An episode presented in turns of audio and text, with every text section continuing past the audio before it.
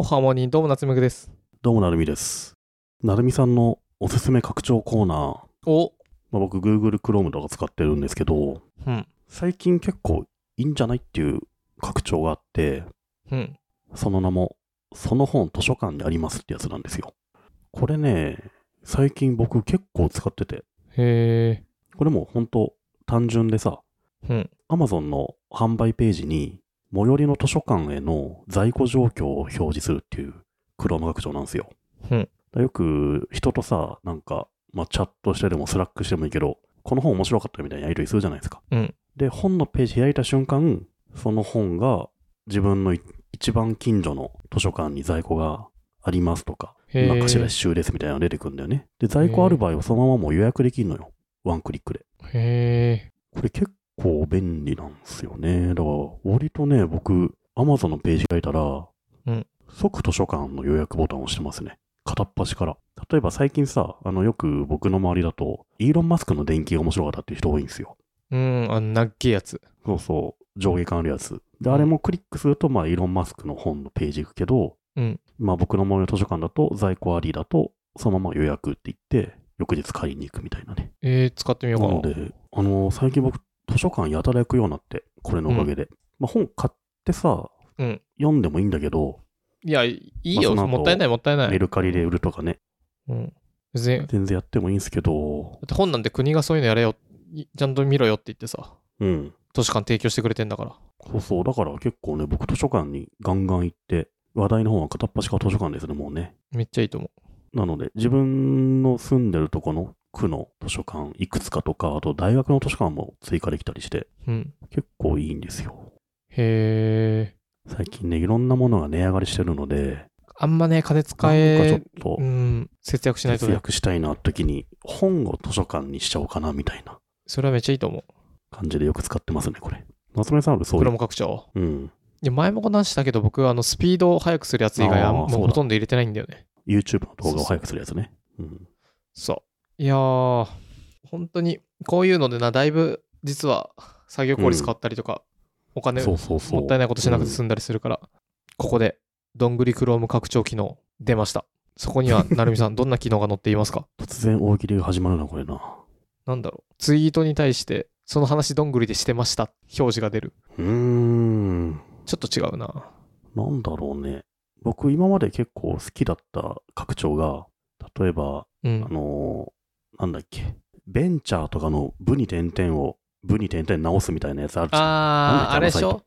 ハーバードビジネスレビューじゃないや、ワワイヤードだっけなんだっけワイヤーの記事だと、バビブペポが全部、ウに点々になって、鬱陶しいんですよ。それをちゃんと、はいはいはい。ハヒフエホに点々に直してくれるっていう拡張があってさ、あれすごい好きだったんだよね。そういうノリの拡張があるといいよね。そういうの作りたいな。どんぐりで語尾全部どなんとかだどんんぐりの拡張っているのかな、でも。ちょっと待って、Mac が充電切れそうって言ってる。ちょっとケーブル挿します。危ねえ、いけたわ。どんぐり拡張ね。なんかそういう、実はちょこっとしたことで大きくいろいろ変えれる系、Chrome 拡張以外になんかないですか？ウェブサービスでもいいし。なんだろうね。あとはなんか Mac のアプリとかね。はいはい。昔はね、なんか結構いろいろ流行ってたけど、最近あんま入れ入れなくなったよね、入れなくなっアプリもね。そう、入れなくなった。なんでもかんでもブラウザーとかでね、できちゃってるからもうね。ね。まあこれなんか前、このおすすめするコーナーやった気がするけど、うん。僕好きなのは、あれかな？マグネットとヨインクかな。ヨインクは俺も入れたよ、その後。めちゃ便利じゃない？うん。マグネットって何？マグネットはウィンドサイズをショートカットで一発で、あの動かせる。うんうん。例えばコントロールを押してオプションを押しながら左の矢印を押すと今アクティブなウィンドウが左の半分にバッて固定されたりとかあと例えば右上斜めにバッて固定したりとかウィンドサイズ一発固定これ便利よそれってどういう時に使うの？例えばマジで今使ってんだけど今例えば貼ったけど今僕ウィンドウこうなってんのよあー、なるほど。ズームが寄って、はいはい。ストップウォッチと YouTube を開いてると。これをあのはいはいはい。3回な何かをパッパッパって押すだけでバチバチバチって固定される、なるほどね。これはなんかさ。人によってはウィンドウサイズニュニュニュニュニュってやってたりさなんかちょっとずつずらしてて、うんうんうんマウスでちょっと触って何アクティブにしたりとかしてるけど、もうそういうのせずに全部キーボードでこっちアクティブにしてこっちウィンドウサイズ変えてってやってるこれ便利よこれあれだね、なんか画面共有して見せるときとかにああ、確かにね。便利ってことかな。はいはい。僕最近ね、一個ソフト買ったんだよね。それがね、ちょっとまだ買ったばっかでさ、そんなうまく使ってない、使えるのかまだちょっとわかんないんだけど、とね、テキストエディタのストーンってやつなんだよね。ほ聞いたことありますか？う。ない。ずっと僕、最近はもうここ数年ずっとベアだわ。あ、ベアね。ベア僕も一時期使ってたな。このストーンってやつなんですよ。書く気分を高めるテキストエディター、ストーンっうん。て書いたんですけど、割とシンプルでね、文字が書きやすいエディターという触れ込みで売られているんですよ、これが。へえ。どうなの？まだ買って2日3日なので、うん。そんな使ってないんですけど、うんいや結構いいのではっていう気がしてきてる。文字書きやすい。あと読みやすいですね。ただこういうのってね、割と長い期間使わないと何とも言えないから、うん。まだちょっと未知数ですけど、デザインとかはすげえ気に入ってんだよね。これ使ってる人いるかな ?3500 円するんだよね。へえ。久々に僕これ、Mac のソフトウェアというものを買ったやつだな。僕昔フォーカスライターとかなんか多分それ系使ってて、うん。何かっていうと、もうあの、画面上からエディター以外が消えて、消えるの。うん、うん、うん。フォーカスライター。うん。で、メニューバーとかドックとかも全部消えるの。あ、もう集中するそう。感じなんだ。なんかエディター、その LLM、チャット GPT とかでさ、あの、続き書いてほしいかも。うん。で、それ修正する方が早かったりするじゃん。チャット GPT で？うん。うん。いや、僕結構ね、チャット GPT あんま使わないんだよね。うんチャット GPT に入力して来たものを修正するより、自分で書いちゃった方がいい。一発で書いた方が早いのではみたいな。はいはい。よくさ、メールの返信とかもさ、うんチャット GPT かませば一瞬で出るみたいななるんだけど、自分で書いた方が早い。自分で書いた方が早いんだよね、まだね。もう少し複雑なことをやらせなきゃいけないのかな。だから僕あんま使ってないんだよな。僕、す結構使えてるのはあれかな。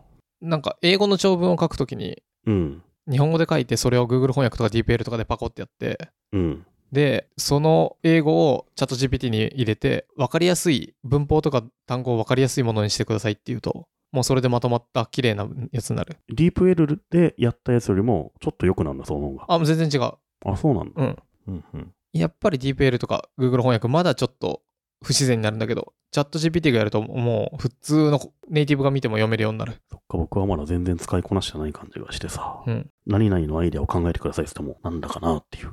まあだから多分、えっと、ソリューションを一発で欲しいっていうのは多分向いてないんだよね。うん。じゃなくて、壁打ち相手的な、例えば自分でキャッチコピーつ考えなきゃダメな時に、タイトル考えなきゃダメな時に、タイトル20個ちょうだい、こういうような方面でってやると、バーって出てくれるから、それを見ながら考えれるじゃん。うんそうね。だからその一発のソリューションにしてようとせずに、自分で書く前提で、自分のインプット用だね。まあでもね、そっちが主流になるかもしれないから、今のうちにいろいろと触っといた方がいいかもね。うん。なんかね、ノートとかもすでに AI 入ってるもんね。そうなんだ。使ったことある？ノートの記事公開すると、うんツイート文言はもう勝手に考えてくれますよ。えー、そうなんだ。うん。それは、あれ ?LLM で自動生成してんの？そうそうそう。えー、すごい。ただ僕それを採用したこと一回もないんだよな。でもまあ、ヒントにはなるのかなという感じかね。ど、ど、ど、ど、ど、どんぐり FM。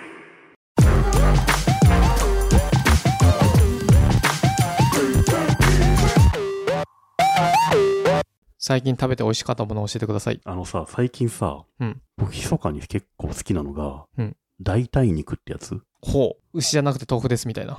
まあそうね。あのー鶏肉じゃなくて、これ大豆ですみたいなやつ。うんうん。まあまあ、あるじゃないですか。あるね。数年ぐらい前から。あれ僕普通に鶏肉よりうまいんじゃないと思うんだよね。へえ。この大豆ミートみたいなやつさ、うんあのスーパーにも売ってるし、えっ、と、ハンバーガーチェーンはマック以外全部売ってんじゃないかな。うーん。大豆ミートのハンバーガー売ってるんだけど、うんあれ結構好きなんですよ、あれ、味が。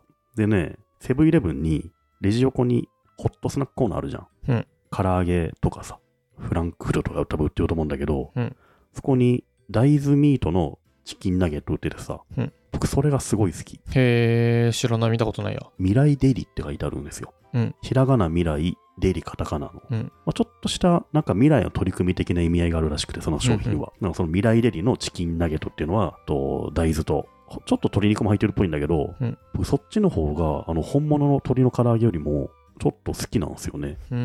歯ごたえはプリッとちゃんと歯ごたえがあって、でも味はちょっとあっさりめになってて、むしろいいんじゃないって最近思ってるぐらい好きで。へえ。意外とね、大豆ミートありだなと思ってんだよな。まあまあ油っぽいものが好きじゃなくなってきてるのもあると思うけど。言われなきゃ分かんない説ある？いやもう言われなきゃ絶対わかんないと思うね。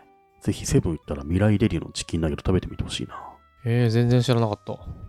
結構さ、あの、まあ、ハンバーガーとか売ってるけど、あんまわざ、あえて選ばない人いると思うけど、うん選んでみると意外とあれ美味しいなっていう。僕まだハンバーガー食べてないんだけどね、ありなのではって気がしてきてるけど。セブンしかないの？うん、あの、コンビニで食べられるのは今セブンだけかな。うーん。あもしかしたらあるかもしんないけど、うん僕食べたことあるのはセブンだけかな。別にね、あの、美味しかったらいいからね。そう。あの、まあ、環境問題とかまで僕は考えてないので、うん単純にね、うまいよ、あれ。おすすめそういう意味で。それが大事なのよ。環境のために動こうとする人なんてほとんどいないから。うん。よくできてんだよね。コオロギとかなんかそういう系は？コオロギは無理だな、なんかな。苦になんか、虫ね、ちょっと苦手かな。まだ試してないね。うん最近僕の Facebook はもうね、うん。うん。コオロギとか芋虫を食べる爬虫類の動画ばっかなってきてんだよね。鳥じゃないの？もうだんだん変わってきて、へえ。爬虫類に、あの、餌用のコオロギを大量に与えるみたいなうんうん。動画ばっかなってきてるな。美味しそうに食べるでしょ？うん。そういうの見てるとほんと幸せだよね。あれなんで楽しいんだろうな？僕もめっちゃ見ちゃうけど。食べるシーンってさ、楽しいんじゃないの？まあまあまあまあ、あの、テレビでも食レポみたいなのはある程度数字取れるっていうからね。YouTube でもさ、ただ女の子がご飯食べてるだけみたいなのもあるね。人気になるわけじゃん。うんだから食事シーンってなんか何かの金銭に触れんじゃないかな。動物の。と、それは確か、なんかどっかで見たけど、その通りで、うん。興味持つんだって。誰かが何か食べてると。うん。それはさ、多分、大昔から、周りでめっちゃ飯食ってんのに、それに気づかないやつは多分死んできてんだよ。うんうんうん。だから誰か食べてるってことは、なんかご飯があるってここに餌があるみたいなね。言って、ちょっと多分テンション上がるんだよね。それが刺激されるのか。まあ、実はそれが、爬虫類とかのでも刺激されるかどうかはちょっとまた別なんだけど。僕人間のはそんな刺激されないから、うん。爬虫類でやったら刺激されるんだよな。でも幸せそうじゃないですか、その爬虫類とかもさ。うん虫を食べる爬虫類すごい幸せそうでいいんだよね。うまいうまいって食べてるよね。そうそうそうそう。そんなどんぐり FM の2人にこれ食べたら美味しいよという代用肉、代替肉だったり、ちょっと変わった食べ物があれば、ハッシュ、どんぐり FM をつけて、なんかね、新しい情報教えてほしいですね。ね、ぜひぜひいっぱい教えてください。お待ちしてます。